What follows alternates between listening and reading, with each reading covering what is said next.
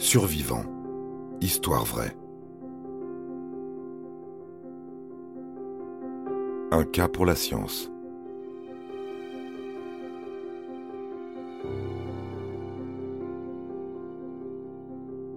À peine protégé derrière sa calotte crânienne, le cerveau est une petite chose fragile qui n'apprécie généralement pas d'être transpercée.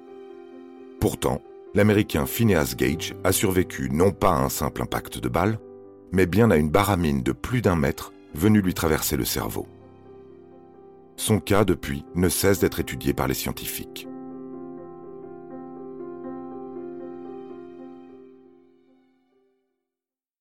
« 1848. Les États-Unis travaillent à la construction du chemin de fer. À l'âge de 25 ans, Phineas Gage est embauché par la Rutland et Burlington Railroad Company. C'est un contremaître sérieux et efficace. Il doit déblayer la route, dégager roches et cailloux qui bloquent la pose des rails afin de niveler le sol. Un travail de force qui nécessite d'employer des explosifs. Il s'agit de faire des trous pour y placer des charges. Phineas Gage doit ensuite remplir les trous de poudre à canon, puis ajouter une couche de sable pour contenir la détonation, et enfin tasser le tout avec une baramine.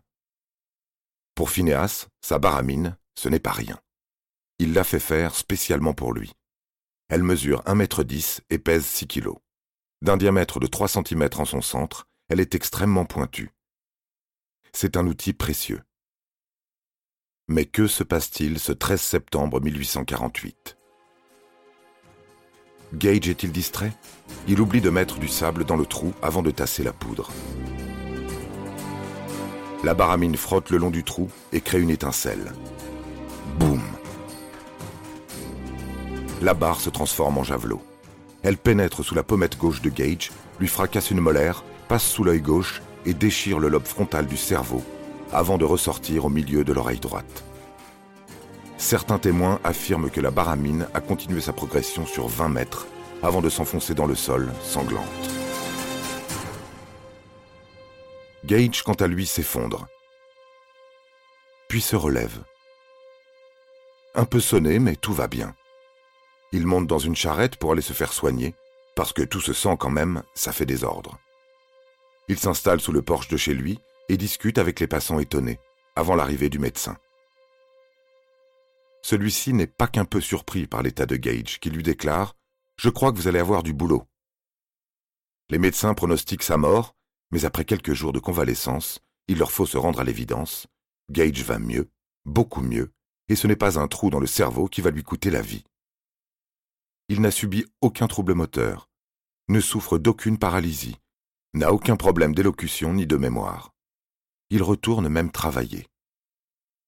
Gage est à n'en pas douter un cas pour la science, pour les neurosciences plus précisément. Car s'il survit après avoir eu le cerveau transpercé, il n'est plus le même homme. Son humeur se dégrade, il devient grossier, violent, puis asocial. Il vivra encore douze ans d'une vie d'errance. Et voilà comment Phineas Gage a survécu au passage d'une baramine dans son crâne. Aucune séquelle apparente, mais des problèmes comportementaux importants qui ne guérirent jamais. Aujourd'hui encore, le cas Gage reste d'actualité. On se penche sur son crâne pour étudier les conséquences de si terribles lésions sur le cerveau. Une autre façon de survivre en entrant dans l'histoire des sciences.